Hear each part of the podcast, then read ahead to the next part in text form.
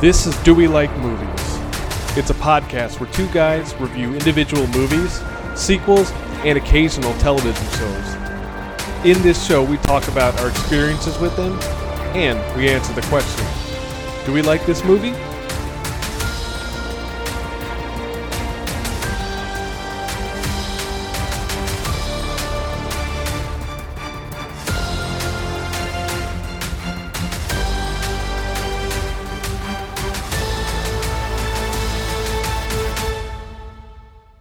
Welcome to Do We Like Movies? I'm your host, Angel. And I'm your fast talking 50s host, Holly. And okay, so this week you got your heist movie last week, which was us doing the town. So I decided to make this as unpleasant as possible. I want you to know you have two heist movie choices because I sure as shit didn't choose to do Ocean's Eleven. Okay, but to be fair, the two movies that I picked for this are movies that I've never seen before. So I didn't know if they were going to be good or not. I literally just picked them because it's movies I haven't seen, and I figured I could watch for the first time for this podcast. We could have watched Ant Man. We could have had fun today, but no. Didn't you complain last year about the amount of comic book movies we did? Shut up. All right, I'm a complicated man. God, always got some stupid shit to say. All right. So this is a movie done by one of my favorite film directors of all time, Stanley Kubrick. Of all the movies that could be possible, this okay. is the first Stanley Kubrick movie that we are doing Do We Like Movies. So pour yourself out a mega pint of Pinot Grigio you take that beret and fasten that shit on super tight. And you choke yourself out with that scarf because it's the return of pretentious movie student angel, bitch. All right. So, the movies that I love from Stanley Kubrick, and one of the reasons why he is one of my favorite directors, The Shining, uh, Full Mid. Metal Jacket, Mid. No, I'm just kidding. this is a movie that a lot of people didn't like when it came out. But I think every single time I watch it gets better. Eyes Wide Shut. Mm-hmm. Eyes Wide Vid. okay, I'm done. no, I'm gonna I'm gonna find ways. And I mean, he's done other ones: 2001: A Space Odyssey, Doctor Strangelove. But those are the movies that you think of when you think of Stanley Kubrick. Mm-hmm. Very few times would anyone even mention The Killing, and I no. think it's one of these like all right i was looking at the imdb trivia page and it talked about how this movie was a influence for reservoir dogs for quentin tarantino. And honestly i think the reason why that makes sense to me is because quentin tarantino likes going to obscure genres and obscure movies uh, as like the source or, or the like inspiration for his movies. Except he makes them better uh, yeah, I probably. I, mean, I figured I wouldn't argue for this movie being great. I mean, it's an old movie from '56. It's a very short movie. It's an extremely low budget movie that didn't really make any money, but I think I think because of Tarantino, people like to come back and, and think of this movie as a lot better than it is because it's one of those movies where it's like it's early uh it's early kubrick so obviously you're not getting all the regular kubrickisms. Like i'm pretty sure he didn't hold the same sway he did by the time he did the shining. Um but it's definitely it's interesting because it's it's the prototype stuff that we're going to see later on right? Yes. I mean, um, so, when we talk about something specifically like uh, some of the sections in Ocean's Eleven and some of the sections in uh you know uh geez what was the other one? We did a couple other ones. In, well in reservoir dogs in something like reservoir dogs which you know what? Mm-hmm. i think because it is a movie that you think of so highly we need to do that movie at some point this year because i legit have not seen that movie in over 10 years. Yeah it's been a while. And i think that i think this movie is more fitting with that um is more fitting with that comparison to Reservoir Dogs because both of them are essentially the aftermath of a botched heist, right? Mm-hmm. While one has a lot more of the of the the plot, um, the plotting elements that kind of was big in like take your Ocean's Eleven.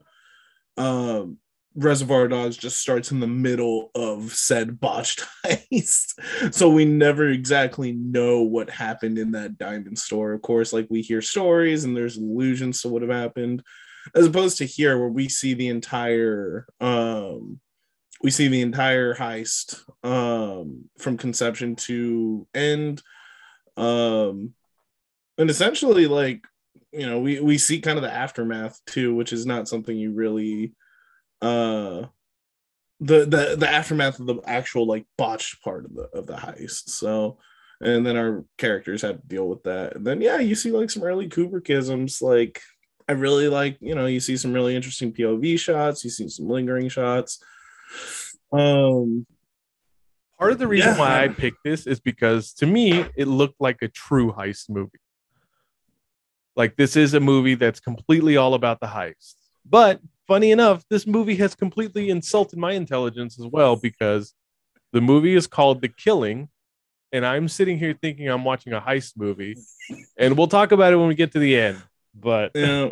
I think, I think the oh, heist man, movies that we picked outside of Ocean's Eleven, which I think is a true heist movie. A lot of these have not been heist movies. Like last year, last week we did like Boston crime drama which is still a heist movie. It's just heists weren't center stage like it was in Ocean's Eleven because they're not right. pretentious. Okay.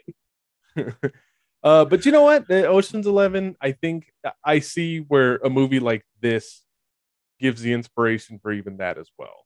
Um, our main character in this, I, I mean, there's a lot. It is kind of an ensemble cast, but the main actor in this, I know him specifically from The Godfather. Uh, like 20 years later, he's in The Godfather, and he's like a much older, yeah, not much older, but he's an older guy, and he plays the police captain that uh, breaks Michael Corleone's jaw in that oh. movie. I mean, he looked old here. Shit. Yeah, I know. No kidding. I mean, it looked like it looked like he shot The Godfather like five years after this, but it actually was closer to 15. Oh, gotcha, gotcha but uh yeah it's it, to me this style a lot of it is filmed like i'm someone who watches a lot of old twilight zone episodes and the style of this is very much in in the style of that 50s series from the music to like the fact that everything's in black and white obviously like the narration it, that takes you from scene to scene okay what do you think of the narration I hated it. But like I understand that that was also like kind of the the what you did at the time. Like it was very common to have like a like an omniscient narrator that kind of uh, did things here. Um the original cut of this movie does not have narration. I would prefer if it did. Like here's the thing. I I feel it depends on on the style you're doing it, right? Like this one felt very like I wasn't a huge fan of the narration here Although I can see how it helped because you do have kind of like these weird timelines things going on. That's where, why the yeah. producers of this movie didn't trust audiences to follow what was going on. So they figured they needed some sort of omniscient narrator. It's one thing. Narration is not a problem. Like we just did the Batman like not long ago, and there are sections in that movie where Robert Pattinson does narration. And you can do narration in movies. Like I love the narration aspect of something like Terminator 2. I think it's really good there. I don't like the narration in something like Blade Runner. This is one of those examples, but at least in Blade Runner, it's Deckard who's like telling like the story, right? And in it's like character narration is totally different. Like I like Hateful Eight, but I hate that Quentin Tarantino randomly cuts in. Like he's supposed to be reading like the the bylines that a director reads on a stage play, you know? I would, I mean, obviously, knowing what we know about Tarantino, I wouldn't be surprised if Tarantino did something like that just specifically because this movie does that. Literally for him and like three other nerds. Like yeah. that would be it. Like that's all that references for. I, you know, it reminds me of this joke from Psych. You know, anyone who's watched that old USA uh, series, it, it, there was an episode where like the two main characters in that they go to what they think is a vampire nightclub dressed up as vampires. Uh, w- one of them, Shawn, shows up as like one of the characters from uh, Interview with the Vampire, and then uh, Gus shows up dressed up as Blacula. and nobody understands who who Gus is supposed to be. And that's when Shawn makes a joke. He goes, he goes, Gus, nobody's watched Blacula except us and Quentin Tarantino. so it's like, yeah, I, I, definitely see where he does this. This makes rich. Uh, this is on Robert Ebert's Roger Roger Ebert's best movies uh, list. He was very easy to impress. Wasn't Do he? with that what you will. All right, let's go ahead and we can try to get to talk about it. I guess. Mm-hmm. I mean, it, it's kind of hard. Like, it's actually a pretty quick movie. I mean, it has like what an hour and twenty minute runtime or so, something like okay. that. Given the fact that we have so much trouble scheduling podcast episodes, didn't you appreciate the fact that the movie that we watched was very short? I mean, not really, because I had to watch it on Pluto, which they add 20 minutes to commercials. Don't get me wrong, I'm glad I didn't have to rent it or anything like that. But it's like, yeah, I mean, granted, seeing as how the last couple movies we did was fucking three hours. Like we did the Batman, that's a three hour movie. Yeah. And I think even the town was like a solid two hours and some change. Yes, it was. So so yeah, it's nice to be in that hour and a half range, I guess. Every once in a while, just get in, get out. All right. So this oh, movie was, uh, I guess, last bit of trivia because I think you, we, you know, it's always interesting when these movies, you know, go this way. But okay, Stanley Kubrick originally wanted to uh, film this movie in New York. Mm-hmm. The reason why it did not get done in New York, I originally thought it was budget because this is a very low budget movie that lost money when it came out. Mm-hmm. But the reason why is because no racetrack in the New York area would allow them to film a scene of the racetrack being robbed, which kind of makes sense. Like it just, you know, how we did town last week. Like I was pretty shocked that we watched like a scene where, like, you know, where they really allowed us to see all the inside of Fenway Park. And maybe it's mm-hmm. just sets. Maybe that's not even what Fenway Park looks like in the in real life but I'm pretty certain that they shot on location for a good chunk of that movie and that mm. they actually showed like what someone robbing Fenway Park would look like. you know, like I'm sure like it, I can imagine why, you know, a location like that would be nervous about letting someone film there for that purpose. I think it's I think it's also important to point out that this is a time in US history where bank robberies and like stick up like you were actually a stick up person as a like job occupation. Like this was the time where like you're maybe 20 years 15 20 years removed from bonnie and clyde and john dillinger and like Pretty Boy Floyd and all those uh all those famous bank robbers. So it's actually not outside the realm of possibility for them to be like, you know what? Let's not give people ideas on how to rob actual racetracks. all right. So the movie where it actually was ended up being filmed, not that far away from us. This was filmed at Bay Meadows in San Mateo. What? Which That's I don't wild. I don't believe it's open at this point anymore. I, I don't know. I'm not familiar with Bay Meadows. The the racetrack that I'm most that we're most familiar with in the East Bay is Golden Gate Fields because it's like between Berkeley and Oakland. And it's like you always drive by it on the highway any single time that you're driving towards Oakland, at least from where we used to live. So yeah, uh, I think and I, I think that's why uh Tanforan like Tanforan Bay Meadows was like a thing back yeah. in the day. That's why that mall has that name. I remember yeah, um, I remember that. yeah. But, but okay, yeah. so this is a local movie. This is again one of those like just not even trying. But I was one. Mm-hmm. I was mm-hmm. trying to place where this movie took place, and I actually thought it was L.A. It looked like L.A. to me, but yeah, it turns mm-hmm. out it was actually you know a good chunk of it was shot in uh in in the peninsula, which is who like knew. Just so, just slightly south of San Francisco so the movie starts with our main character, but well, kind of main character, like you said, it's an ensemble cast. Right. Uh, and a lot of the times I'm going to be forgetting a lot of these characters. yeah, if we want to talk about it in like, you know, you ever seen those memes where it's explain it to me like it's Ocean's Eleven? Yep. like uh, Johnny Clay is basically Danny Ocean in this, right? Mm-hmm. Like he's the main character that it's all going to revolve around. Um, one of the things that he wants to do is he wants to uh, he wants to get the score so that he can run away with mm-hmm. his wife.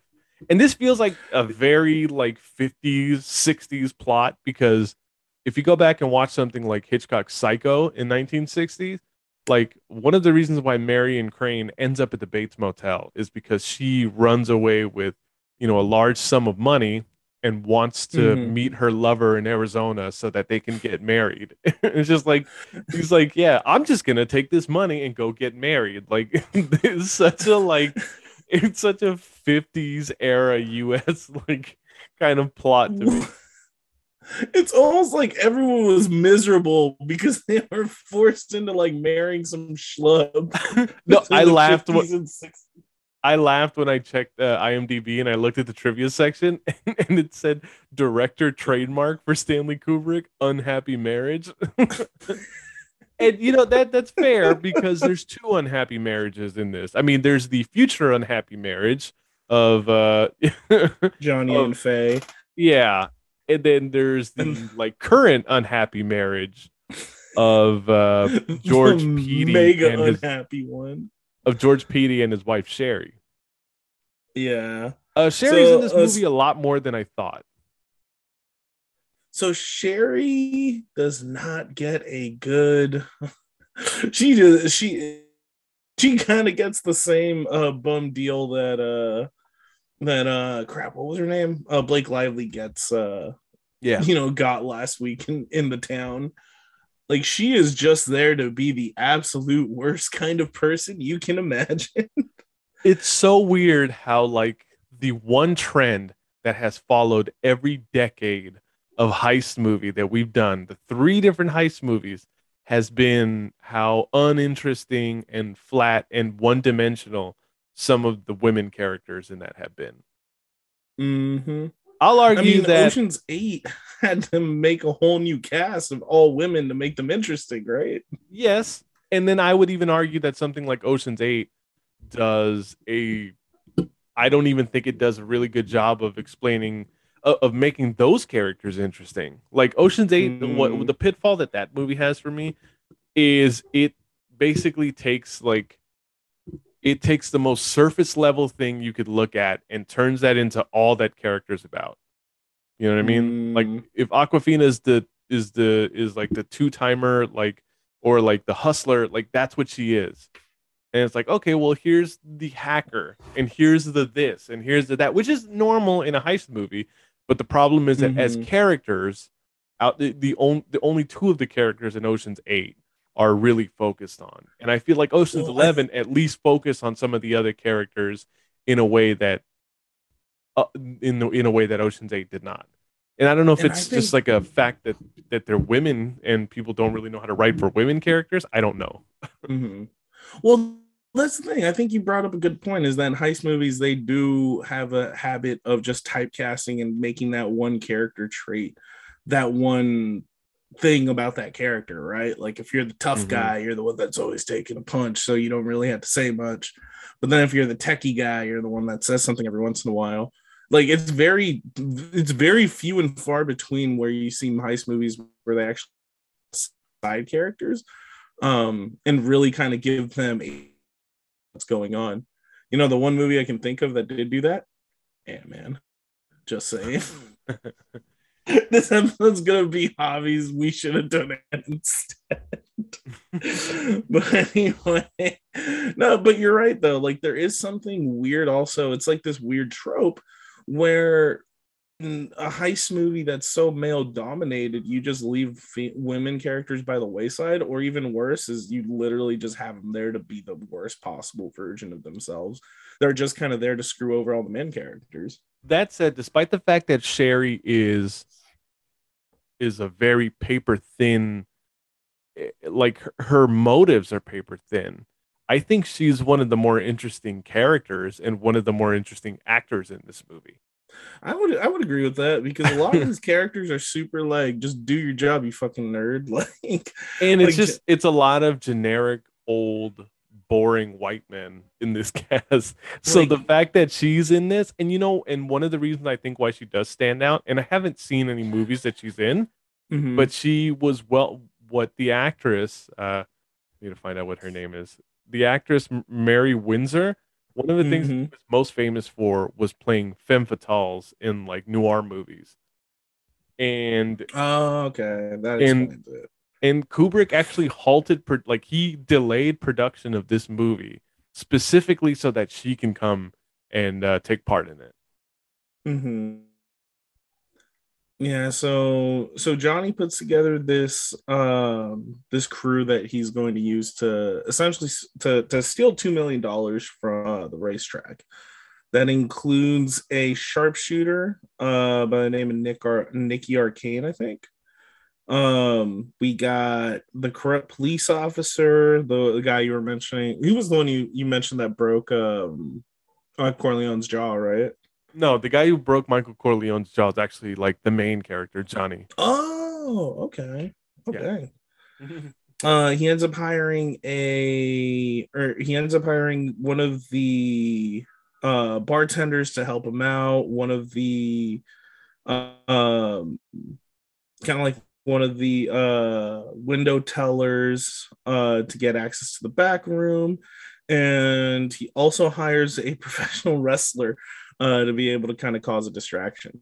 Oh, and as people um, who are, are fans of professional wrestling, when I when when I realized that this guy is a professional wrestler, man, he looks like those old school 50s, 60s wrestlers that you could just picture like in the middle of like a pool hall, like beating the shit out of guys in nothing but like a singlet and mm-hmm. black boots. Like he was definitely looked like a blast from the past sort of guy where he just fought like a big fat guy where he's just like and he just like grabs people and throws them and I was like I love this guy.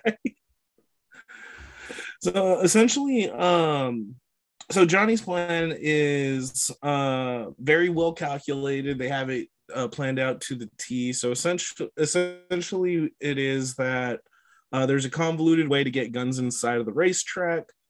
Um, through like a series of everyone kind of handing stuff off to each other, the people that do work there. Meanwhile, our uh, wrestler was going to go in, uh, cause a disturbance that would force security and cops to kind of drag him out.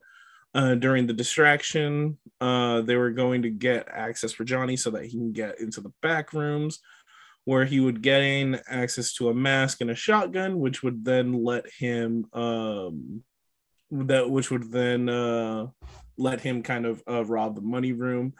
All the while, uh, they were going to use the with the help of the sharpshooter who was going to shoot at one of the horses during the middle of the race. Uh, would buy them would essentially buy him a window of time uh, to be able to, pull off the heist.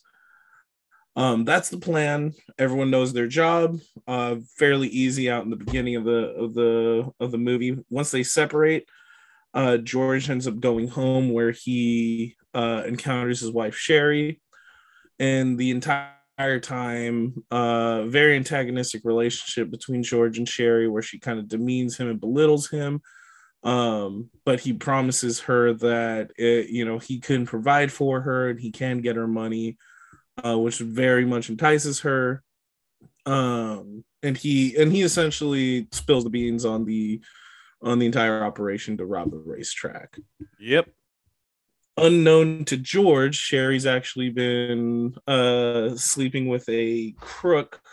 I forget what the guy's name. Val. There we go. She's been sleeping with a man by the name of Val Cannon, who is also kind of a, a career criminal, and she tells him of the plan uh, that George uh, that George and Johnny have. And while um, while Sherry would be completely happy with Val just uh, stealing, you know, ripping off um, George for his piece and then running away, he wants to steal the entire $2 million take himself. So that puts two separate wheels in motion. We have uh, Johnny and the gang having to pull off a heist. Um, and then we have second heist that's kind of depending on the outcome of the first heist. So and it's I think it's you know it's not a big deal. We don't really see that guy again for a while. So uh Val's kind of like an afterthought for most of the movie. Uh he said this movie is fairly quickly goes off without a hitch for the most part. Um the day of the heist, uh the way Angel was talking about uh, there was kind of the way it's filmed is there's overlapping times and we follow uh certain characters or groups of characters uh, for a certain amount of timelines and then it kind of cuts back to other characters as they come to the uh, racetrack themselves. Uh, all led by narration so that way can kind of people can keep it in line um which again not a huge fan of the narration but i do get it i get why you do need it especially you know I don't think there was too many movies that had like multiple uh timelines going at once. Uh, and I can see how for for us at the time to try to keep a lot of that stuff, it would be helpful to, to keep a lot of that stuff um, in line for them. Uh, one of the things that doesn't go to plan though is that uh, when Nicky Arcane goes into a parking lot to try to get a shot at one of the horses, uh, he ends up pissing off one of the guards in a very racist interaction between the two. Oh man! After he manages to, when this scene comes up, like, and I'm because I'm the one that suggested this movie on the podcast. So when this scene comes up, where this black security guard goes up to goes up to Nicky, and he decides to use a racial slur, you know, against them.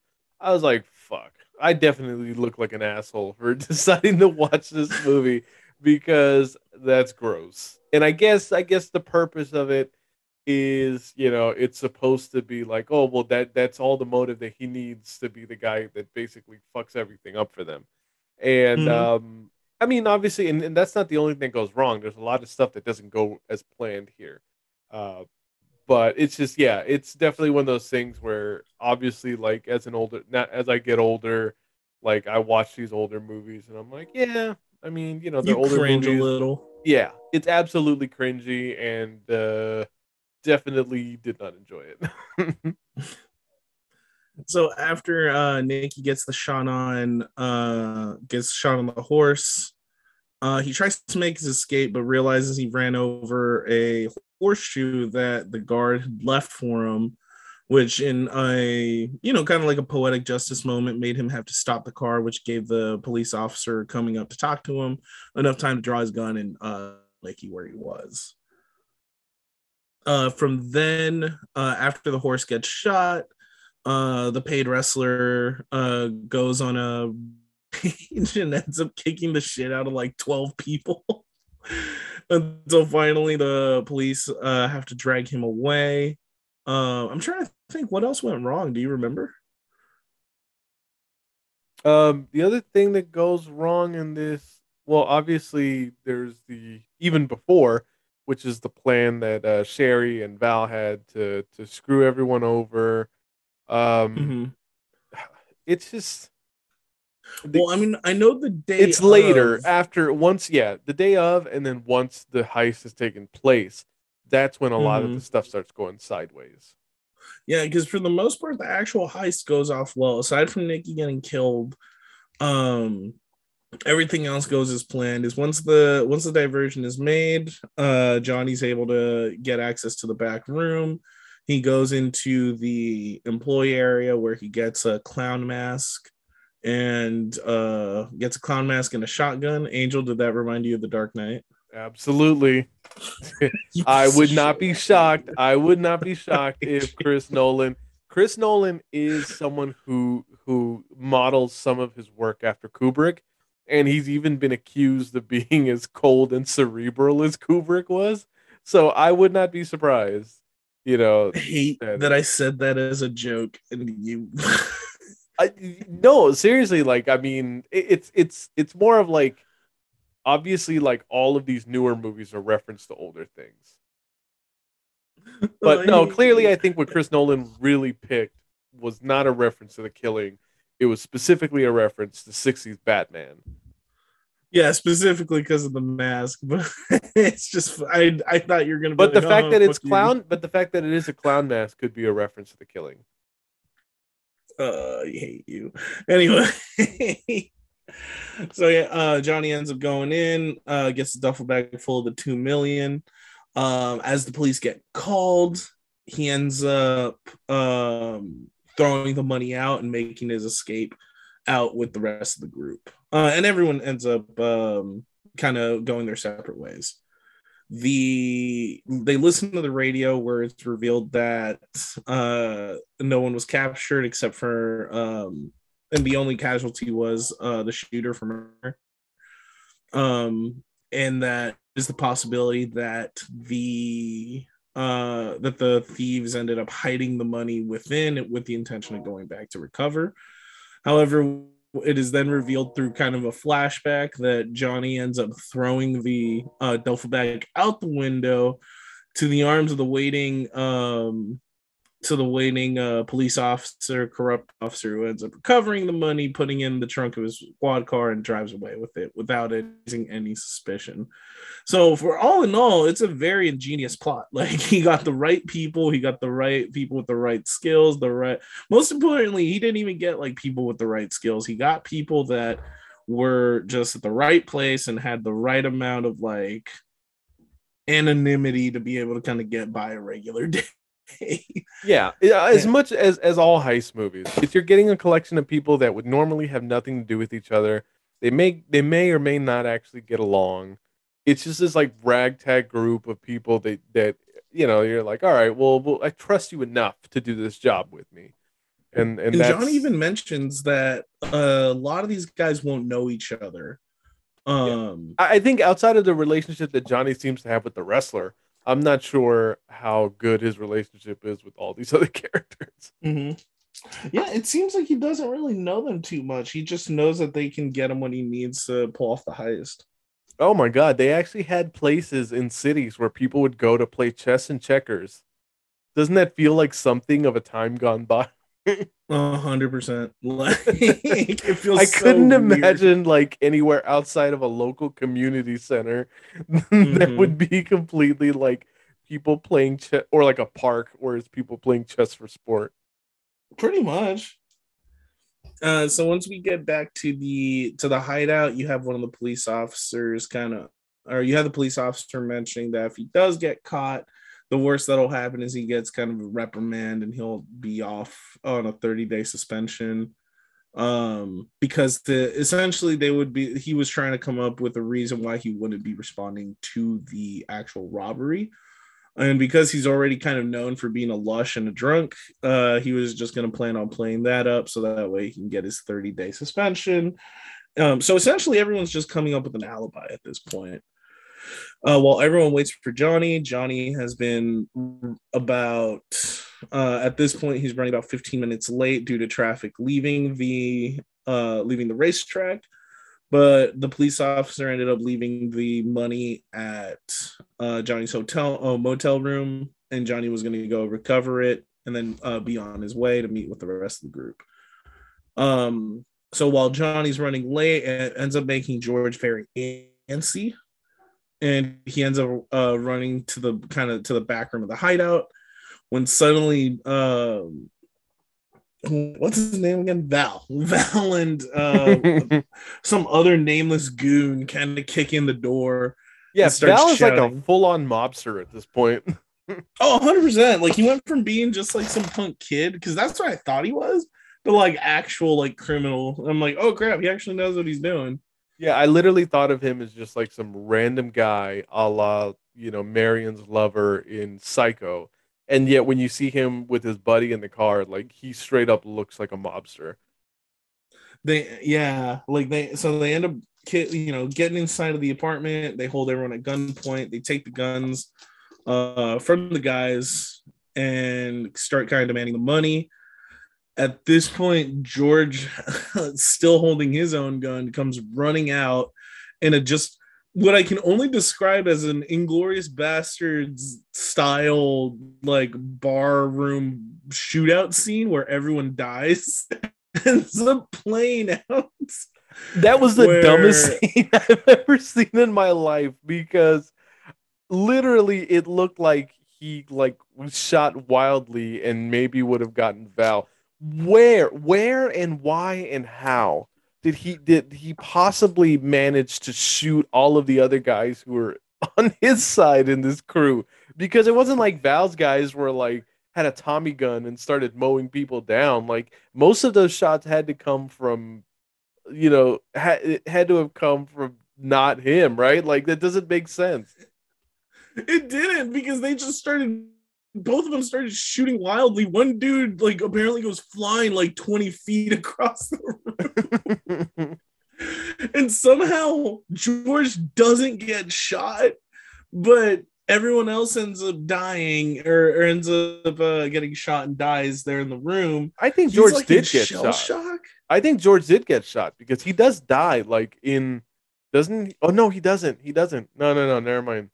He ends no, up getting captured. He, well, I, I thought like, he for some reason I thought he died in the room when he went to go back and see Sherry, but that's not the case. I'm tripping. Yeah, no, it's just it's it was really dumb and bizarre. So George escapes this like room where this mass murder occurs, and and then then we cut over to you know uh, Johnny collecting the duffel, and he's gonna go meet up with the guys, and apparently he's 15 minutes late because he was stuck in traffic and uh, as he's arriving at this uh, place that they're all at, that's when you see George leaving, and he hops in a car, bloody, driving away, being followed by cops, and obviously Johnny's going to leave at that point. Yeah, they uh, there's a voiceover that says that they'd agreed that if uh, something happens, that whoever has the gun is or whoever has the money is going to leave the rest of the group, not worry about their well being, and that he'll try to make communication with them at some point. Um, so it's like it's something that was understood, but he ends up going and buying like a big bag to carry the money in like this giant suitcase rather than the duffel bag they stole the money in. Um, George ends up driving back to his apartment where he confronts Sherry about uh about telling Val about their plan um and confronting him or confronting her about never loving him and which ends up culmin- or culminates in him shooting her and then collapsing in their building. So he might have died.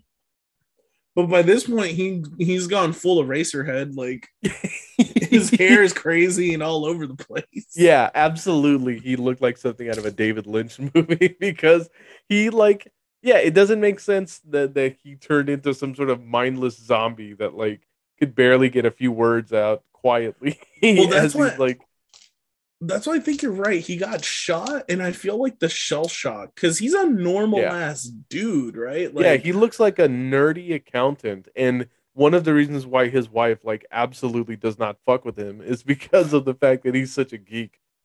Fucking nerd. so he ends up killing her and collapses in their room. Meanwhile, Johnny and his wife Faye are he- headed over to the uh, airport uh, where they're trying to board the they're trying to board I was about to say board the train. They're trying to board the flying train known as planes. what is this winged train you have, good sir? They decided to hop on the air train. yeah, you know, the old air train. but yeah, so they they try to board the plane, uh, and the stupid freaking airport employees like, you have to check your bag. He's like, I don't want to check my bag. He's like, no, sir, you have to check your bag. He goes, well, if I want to carry my bag with me, is that? He goes, well, well, I'm an American citizen. I can do whatever I want. Why do I need to wear a mask on this airplane? Wait a second. I was like quietly accepting what you were saying until I realized what was happening. until you realize there might have been some bias in this scene but yeah, like so they have an argument with uh the stupid airport employees who keep forcing him to check his bag, which he refuses. Then finally, um they say, Oh, well, we can insure your bag, just tell us the contents. And he goes, It's just a bunch of stuff. All right, you can have it, I'll check it. so ends up leaving his bag.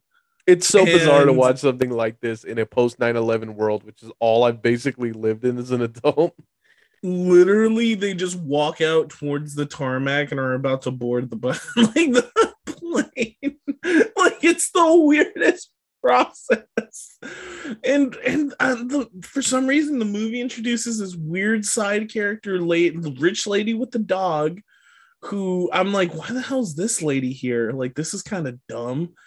And it's like she's complaining that her dog's barking and it's cold outside and they just want to get on the plane and then it's like as the cart like the the the trolley that carries the uh all the that carries all the baggages towards the uh towards the plane like kind of rounds the corner to like pass by the passengers, the lady's dog goes running out into the tarmac, and the guy has to swerve to avoid hitting the dog, which then causes like the tram to kind of not flip and fall over, like, but it causes it to like shake and Johnny's suitcase goes flying off and it like busts open once it hits the ground and all two million dollars in bills end up flying onto the tarmac. And at that moment john it's so funny how this is supposed to be like serious and it feels like something so comically like out of a sitcom for me like it just needed some where where where where where and it's, it was just so dumb that that's how they lost the money. Like the only thing that would have been dumber is if what I thought would happen was they actually get away and then they get to fucking Phoenix or wherever, and they're like, "Oh no, actually, we lost your uh, we lost your uh, your uh, your suitcase," and I'm like, "But at least that's in the realm of possibility." Yeah. But here you get that shot of money just flying around. Johnny like completely disheartened. Um, Faye ends up grabbing him by the hand, pulling pulling him away, trying to make their they try to make their way out of the airport. Um, when when the employee the the the air air employee tries to stop him again, but at this point, he gets a call. He hears about the money on the talk. He's able to kind of put it together that this is uh, this could be related to the uh, robbery from earlier in the day. He lets the who I'm assuming are undercover police officers. They're guys that uh, yeah. Johnny saw on his way in. I guess they're just kind of posted up to see if anything weird happens when if someone's trying to escape. Um, and then uh, as they start leaving or they as they go outside to try to hail for a cab the two police officers come out guns drawn. And faye tries to convince johnny to run. And johnny just completely accepting his situation just says what's the difference? As the end like crawls over the the police officers as they draw their guns. What a bizarrely abrupt ending.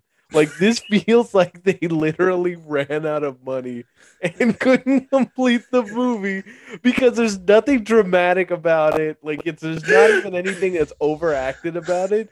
It's literally him just resigning and giving up as guards come out of the airport with big ass the letters.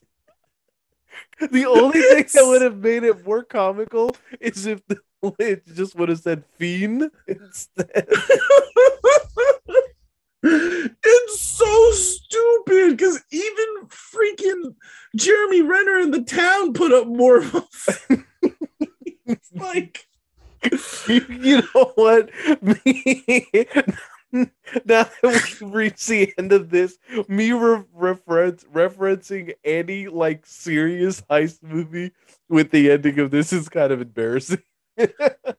like it is so bad how this movie it literally was like they only had one canister of film and it was like 10 minutes from running out. No seriously it literally reminded me of like creative writing in english class in high school which mm-hmm. was like it was like me like trying to come up with a good story. And i swear i was a really good short story writer in high school I would have mm-hmm. a really good beginning of a story, a really good ending of a story. I mean, a really good mid mid part of the story. But when the ending would come, I swear, like I it, it I would get writer's block or just didn't really know what to do. So the morning it was due, I would just quickly write a closing paragraph that barely made any sense, and that's what the ending of this movie feels like and then they died.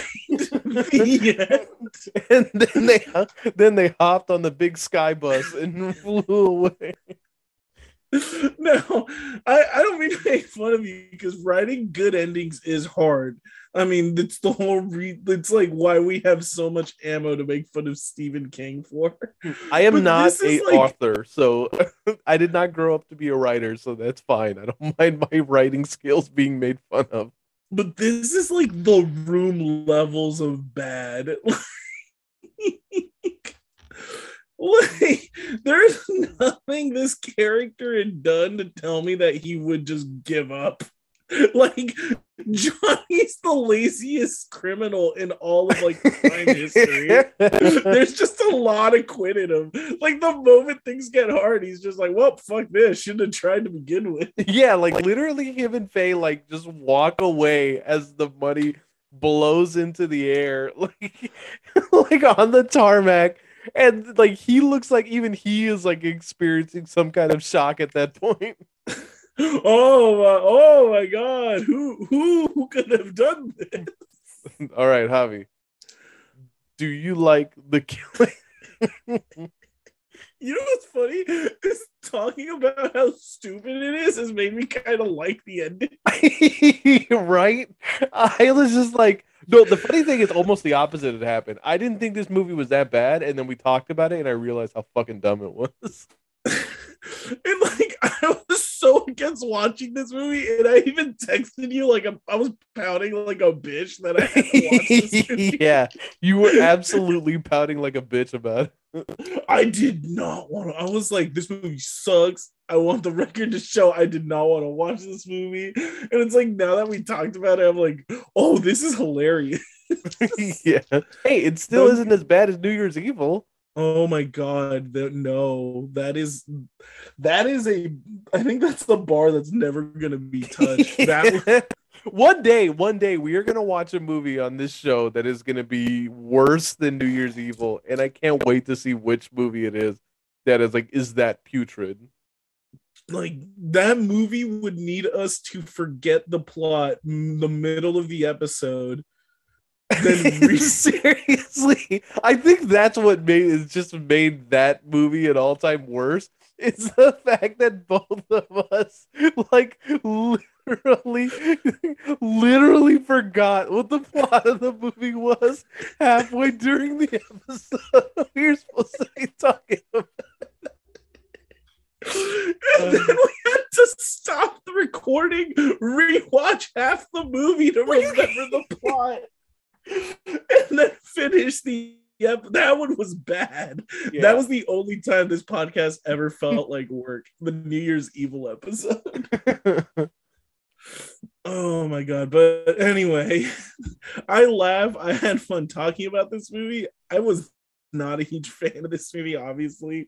I feel like it's it's it's cool in the sense that you see a lot of proto prototype Kubrick stuff, but gone full crazy Stanley yet. So um expect like you know crazy hallways and but you see like right you see kind of like the at least with that first person shot when they when george comes running out of the room and then they shake the cam because he's just firing wildly yeah but, it's I mean, definitely it's a it's a hard watch for sure. It is. It's hard to get through. I mean, luckily, the only thing that's saving this movie is that it's such a quick watch. Yeah. It's like, the oldest it movie that we've seen. More than 90 minutes, I'd I'd I'd be I'd be complaining a whole lot more. Right. All right. Anyway, so me, I definitely thought I would I thought I liked it, and I guess I like it okay. I don't I don't think people need to go back and watch it. I think the stuff that's based on this is a lot better unless you're really obsessed with Stanley Kubrick, like I was when I was like in film class. But I, you know, it's nice to have finally seen it, and I'm glad I finally got to like watch it when I had when you know I was required to say something about it. But definitely, it is forgettable.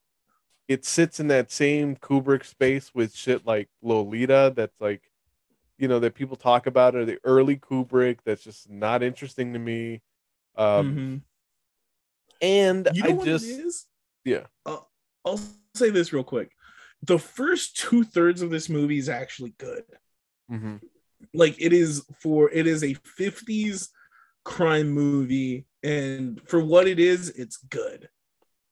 And I will even say this that I actually like the actual plot of the or the actual heist taking off. I actually like that. I, I genuinely enjoyed that part. And if you get to the part where George kills Sherry, just turn off the movie and pretend that Johnny and Faye got on a spaceship and went back to home. Seriously. because that will be a better ending than the fucking drizzling shit we got at the end. Yeah. Definitely I I'm in, I enjoyed the conversation we had on it. I'm glad we watched it, but I will never go back to this movie again. I don't know if I'd recommend it to anyone at all. I probably recommend you listening to this episode because we've told you it in like the most condensed way possible. And uh yeah, I'll probably never come back to this again. yep. so uh yeah, we'd like to thank you guys for joining us for this episode of the show. And hey, here we are. We're kind of getting into the groove of recording regular episodes again. So it's getting kind of nice to settle into this a little bit. I think as we like inch closer to the summer, things are going to get a little bit easier and it won't be as tight as it's been lately. But, you know, we appreciate you guys for hanging in there with us uh, throughout the last uh, several months of the show. Please continue to interact with us on social media. Please leave us reviews on Apple uh, Podcasts because it helps like raise awareness for the show and uh, put you know give us reviews on whatever platform you're able to give us reviews on and continue to give us suggestions. We're listening, I promise. Like totally, we're totally listening to what you guys. No, seriously, I think we're kind of settling into a groove right now where we've started watching, you know, quite a few movies that we haven't seen before, and that's kind of nice. Mm-hmm. Like I think, I think we've, I think last year, especially mid to late last year, we settled into a place where we were rewatching a lot of stuff that we've seen before. So it's definitely nice to be in a point right now where we're watching things for the first time and I think it's it's making for good conversation as well. So please, you know, send us ideas for what you'd like us to watch, and uh, yeah, hopefully we get the opportunity to do more stuff like this that we haven't seen before, so we can gather our thoughts about it on the podcast. Yep. Next one we're doing is Velocipastor. No, I'm just kidding. but I'm sure that one will be on the on the recommended list by somebody. yeah, so I know we're gonna get to that one at some point because we've been talking about it since the advent of this show. So yeah, I've been wanting it years, years. I tell you. uh, so thanks for joining us for this episode. We'll talk to you guys next time. Oh, later, y'all.